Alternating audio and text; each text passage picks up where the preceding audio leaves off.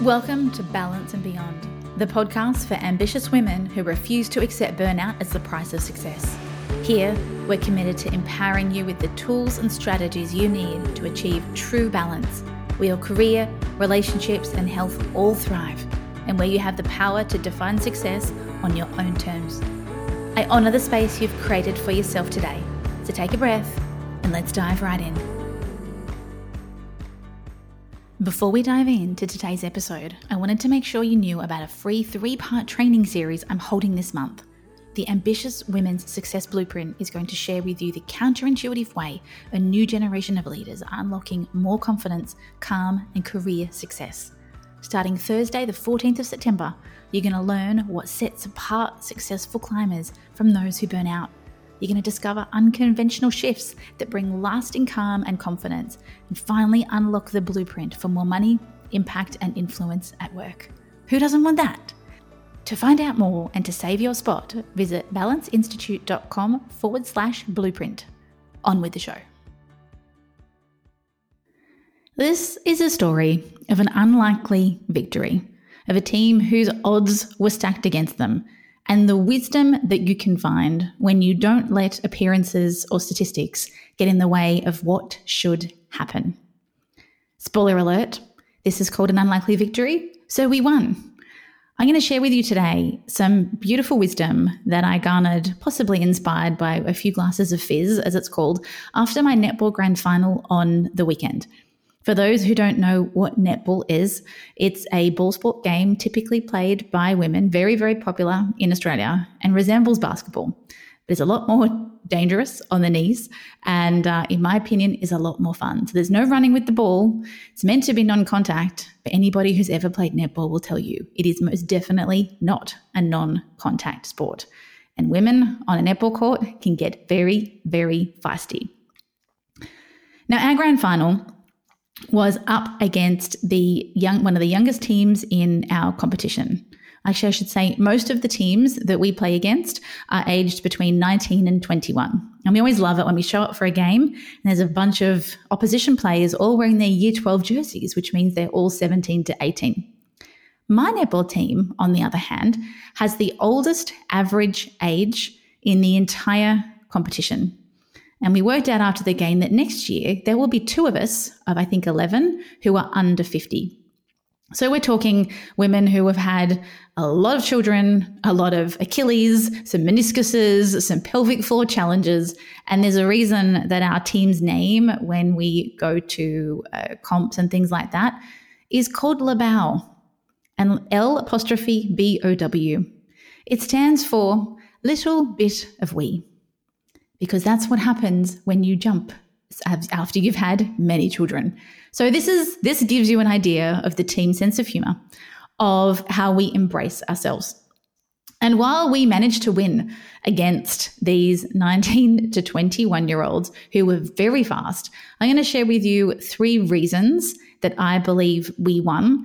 And this isn't a story about netball. This is a story about life. So you can substitute any other sport in here, or more importantly, you can substitute your life. So I'm going to share with you three reasons why we won. And the first one is that we played our own game.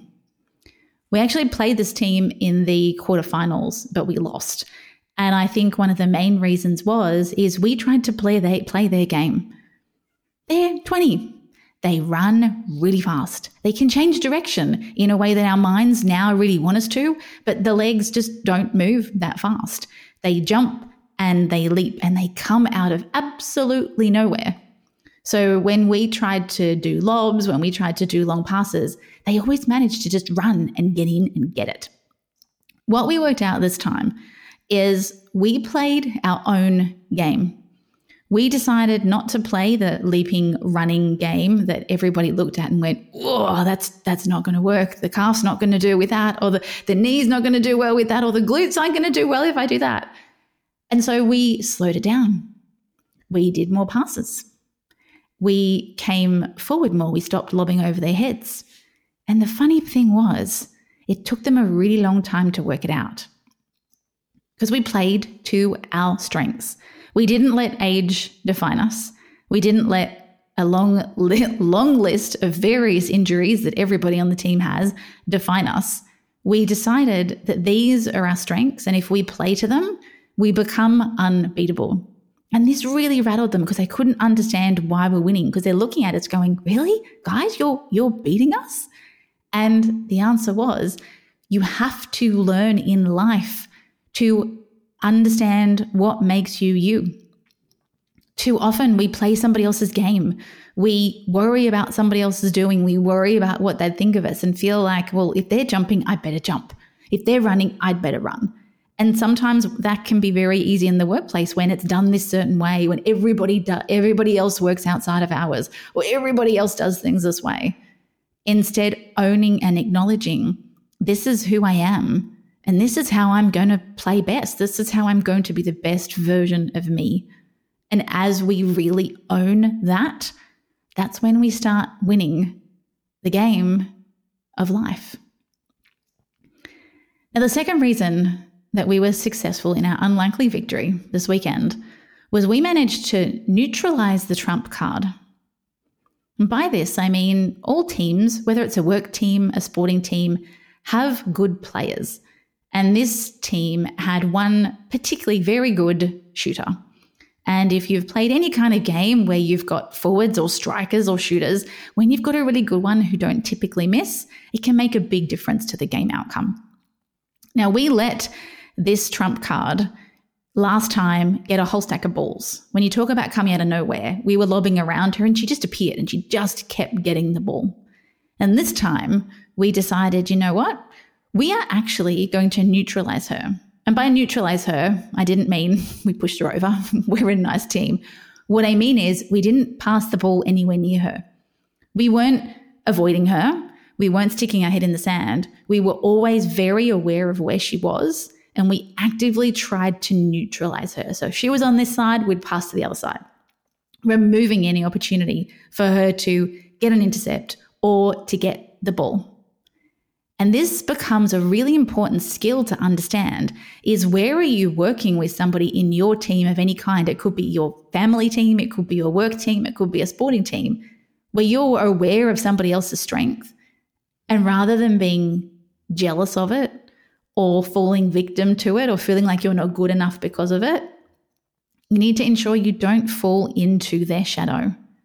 When you can learn to neutralize that person and very often we've all had our nemesis at work who, you know, sometimes are better than us at something. And very often we come out of those meetings or those interactions feeling like we're not good enough or, gosh, they're so good, I can't even compare. And very often, those people who can be our the, our trump cards or those who who, who uh, are better than us, sometimes they like to throw us under the bus to remind us at their place that we're not quite as good as them. But when you are strategic, when you become a woman of influence and you're able to recognize, you know what, that person over there is really good at presenting.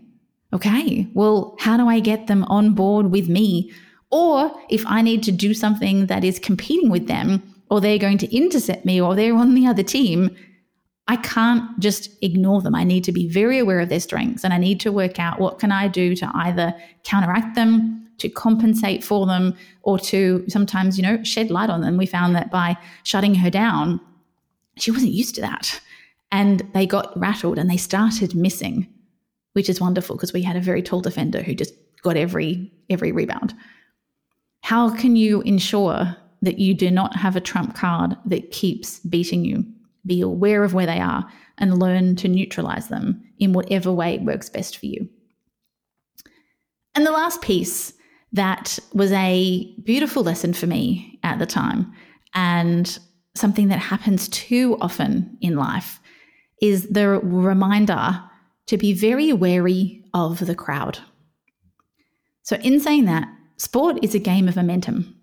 And our grand final had more spectators than usual. Usually there's the odd person on the sidelines. This time, their team had a bunch of boyfriends and a few of their parents who were the same age as us. And we had a bunch of husbands and a scattering of kids, some who were the same age or even older than those that we were playing. Now, what happened is as we entered the fourth quarter, they were a little bit behind. I wasn't quite sure how much, but they came out charging ahead. And the crowd on their side started to get really loud and going, Yeah, we got this. And they all started getting, and they all started getting really, really vocal. And I remember thinking myself, oh my gosh, we've gotten behind because that crowd has gone from being very quiet to suddenly being really, really vocal. That must mean that, oh my gosh, we've, we've got to play faster. Time's running out. I had no idea how much time was left. But this is how we tend to live a lot of our life is always checking the clock, always listening to the crowd, judging what the score is based on somebody else outside of us who is fickle. And like any crowd, it can turn on a dime. This is what we call external validation. And we spend a lot of our life looking for feedback from our boss to tell us that we're doing a good job, to look to our kids to tell us that we're a good parent, or to, you know, for our colleagues to tell us that we know enough or that we've done enough.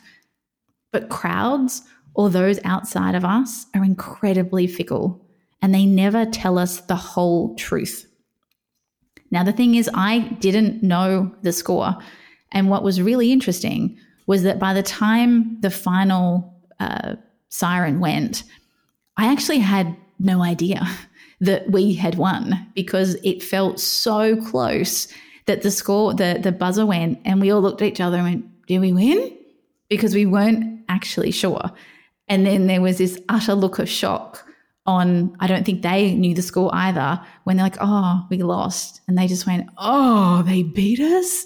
Really? How did they beat us? How did that happen? If I'd listened to the crowd, if I had believed their momentum only, it would have been very easy to start to lose hope and to have hung my head and go, oh, we've lost it and this has happened and now we can't come back. And all that does is further feed into the crowd, or it feeds further into those who are outside of us. So the lesson I learned here was that you have to be really, really wary of the crowd. When the crowd is working for you, when they are cheering you on, when they're in your corner, whether you're ahead or not, you get to take that momentum with you. You get to take the praise from a boss. You get to take the well done from a colleague. You get to take the feedback from a team member who says, you know, you're a good leader today, or thank you for sharing that with me, or thank you for being vulnerable.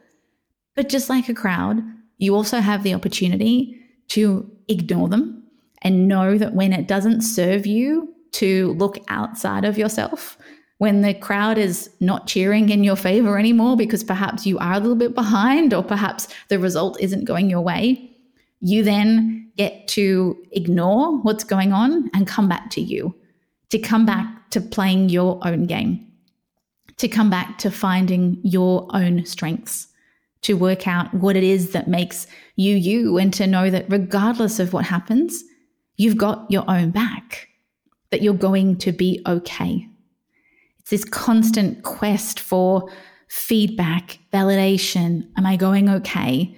We've got to stop the craziness of making meaning where there is none, because that's what we do. We look at the crowd who are suddenly cheering for somebody else, or maybe there's a boo, or you know, we we do something wrong and the crowd cheers when we make a mistake. Well, we can take that to mean when we're in a meeting and we have made a mistake, or we've had to admit that something is behind budget, or it's you, you can't do this thing, and somebody else goes oh, and makes a funny noise. That's the equivalent in a work context of what happens when the crowd yell, you know, cheers when you miss a goal. We have to stop making meaning of it and go, it's just the crowd. Ignore it. Focus on me, focus on what matters. When you can start to do that, everything shifts for the better. So, this is what made the difference in our very, very unlikely victory. And if you'd have seen us on the courts beforehand, we played a wise game, not a fast game. We played what was our game. We played to our strengths. We recognized that we weren't going to be defined by age or injuries or athleticism. And we're a very athletic team for a group of women who aren't 19 to 21. We also were astute enough and wise enough to know how to neutralize their trump card. So, how do you ensure in your life? Is there someone that you need to neutralize, which is going to make you a better version of you? Is there someone that you can I don't want to use the word take out, that's in a sporting context, but is there somebody else that, in being aware of their strengths, you have to make sure that you don't fall into their shadow? And then lastly, you have to be very, very wary of the crowd because the crowd is fickle, the crowd goes up and down. And if you are riding it, it is exhausting, especially when sometimes the crowd aren't always going to be in your favor. And I know there's that famous line from Gladiator where it was win the crowd and you win the day. But in life, if we spend our entire life trying to win the crowd, we are going to get too exhausted. I would rather for you to win you. I would rather for you to have your own back and to make sure that no matter what happens, you know you're going to be okay because you know who you are, you know what you want in life, and that's where the joy and the fulfillment lies.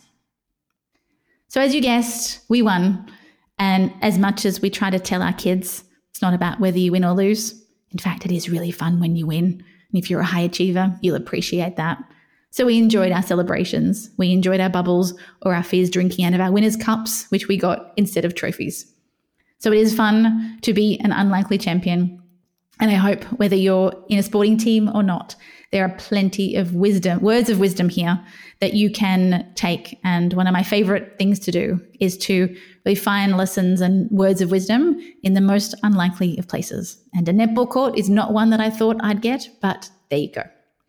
Cheers to victory. Thanks for joining us today on the Balance and Beyond podcast. We're so glad you carved out this time for yourself. If you enjoyed this episode, please share it with a friend who might need to hear this today. And if you're feeling extra generous, leaving us a review on your podcast platform of choice would mean the world to us.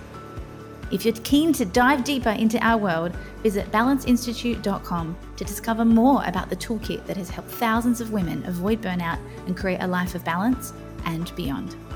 Thanks again for tuning in, and we'll see you next time on the Balance and Beyond podcast.